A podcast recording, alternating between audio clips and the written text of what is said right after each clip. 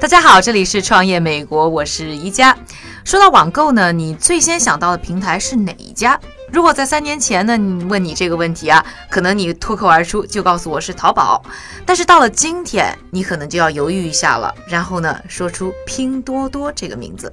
在过去的两年时间里呢，这家以平价闻名的争议电商呢，已经在以不可思议的速度动了阿里的奶酪。而今天我们要聊的这家公司呢，倒不是拼多多，而是一个不折不扣的美版拼多多。你可能还没有听说过的，但截止二零一八年底啊，它已经在全球范围内疯狂的招揽了三亿的用户。数据上呢，已经有赶超亚马逊的趋势。更夸张的是啊，他们的网站似乎有着惊人的魔力，每天呢都有上百万的用户，每天花上四十五分钟的时间浏览他们的商品，而它的月活跃量更是惊人的达到了九千万。不仅如此啊，它还是全球下载次数最多的购物应用，它就是 Wish，W I S H，继亚马逊和 eBay 之后，美国第三大电商平台。打开 Wish 毫无设计可言的网页，你会发现这个平台上充斥着五花八门的各种各样的商品，和咱们中国的拼多多如出一辙。它们呢有一个共同的特点，那就是便宜。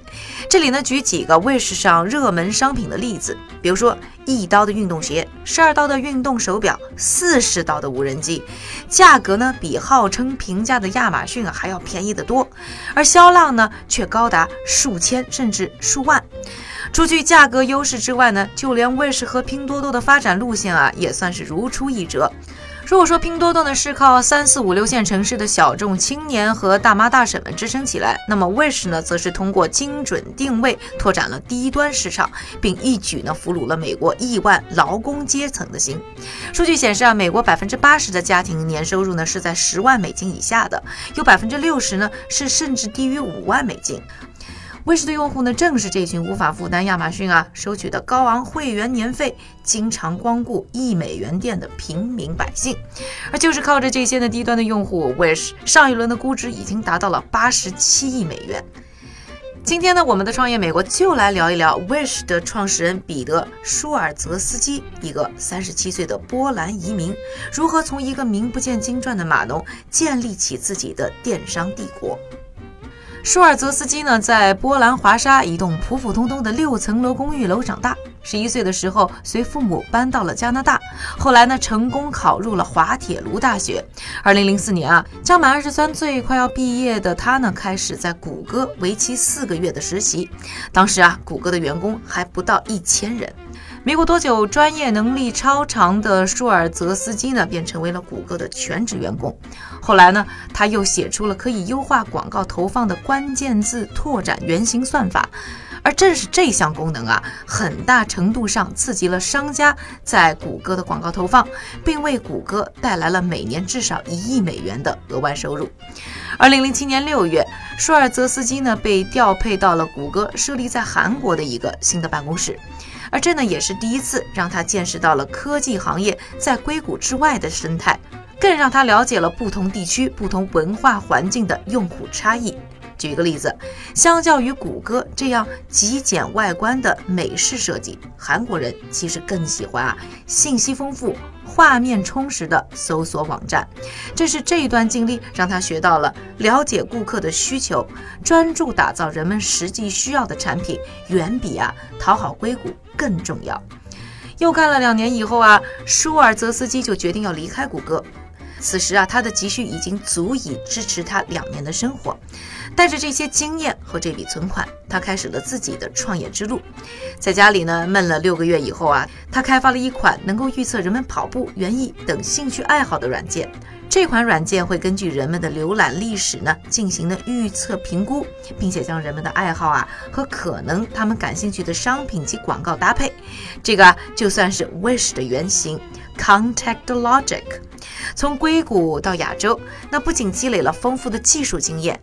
更是啊，给舒尔泽斯基呢收获了高大上的朋友圈。二零一零年九月，成功帮助舒尔泽斯基获得一百七十万美元融资的好朋友，就是啊，美国版大众点评 Yelp 的首席执行官杰里米斯多普尔曼。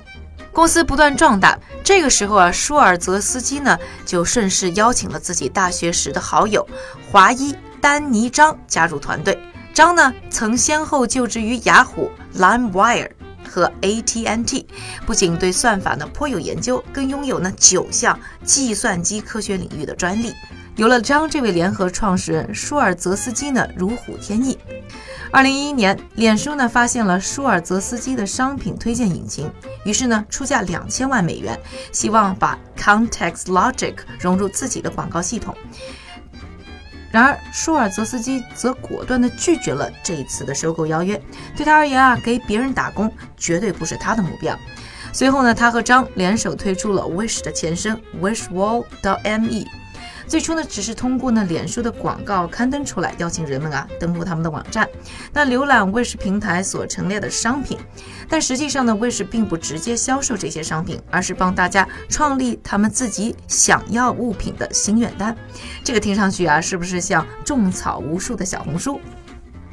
在 wishworld.me 的网站上啊，访客除了可以安利自己喜欢的商品，还能得到免费的礼物以及呢相应的购物折扣。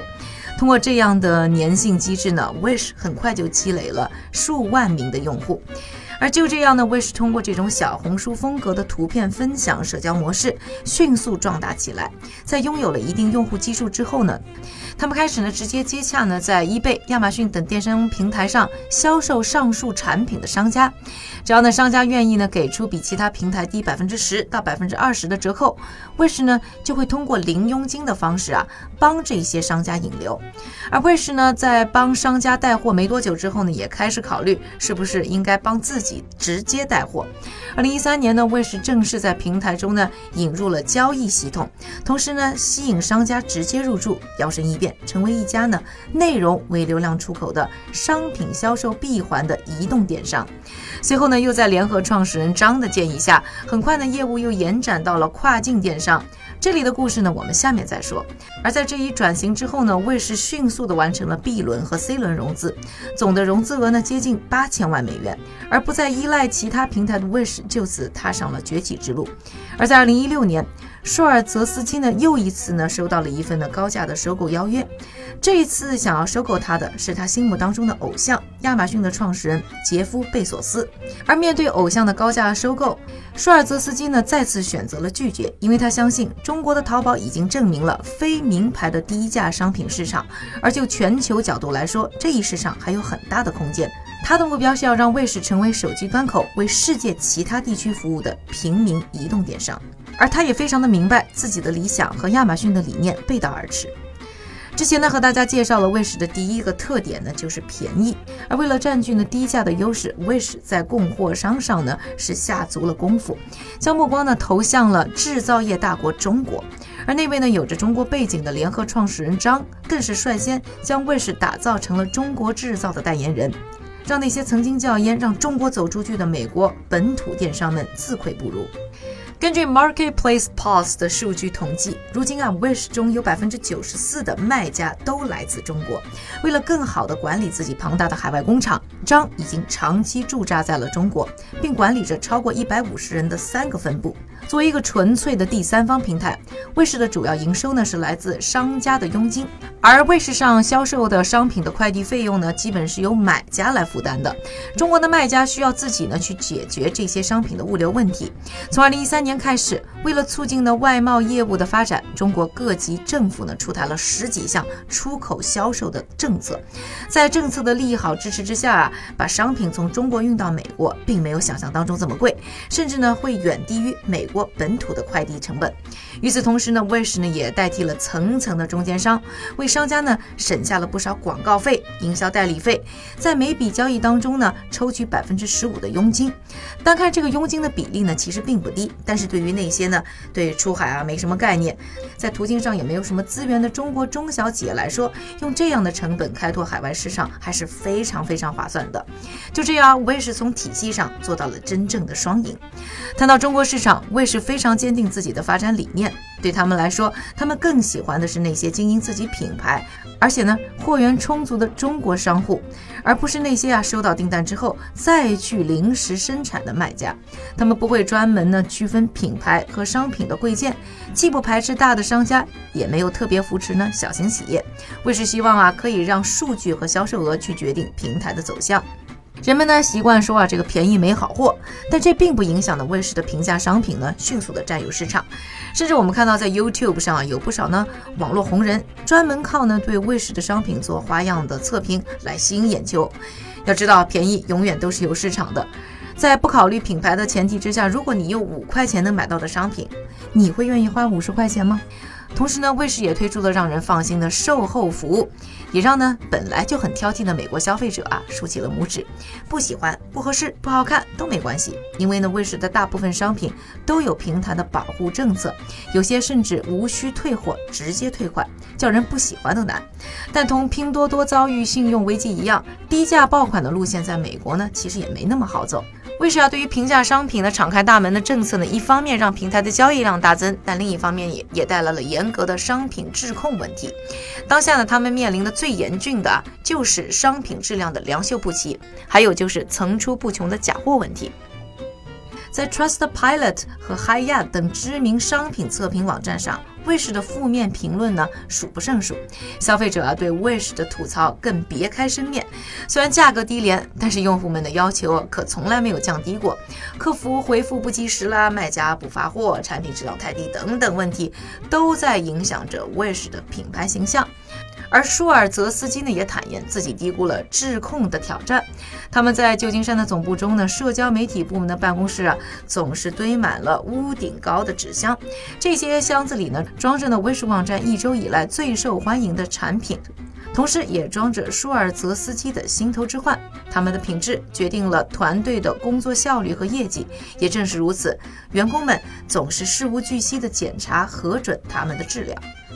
像一个大型杂货铺一样的卫士呢，正面临着企业发展的艰难抉择。不少商家为了提升的销售额，开始呢卖出一些呢虚假宣传的误导性商品。用户花两块钱买的皮鞋，到手发现只是洋娃娃穿的迷你玩具。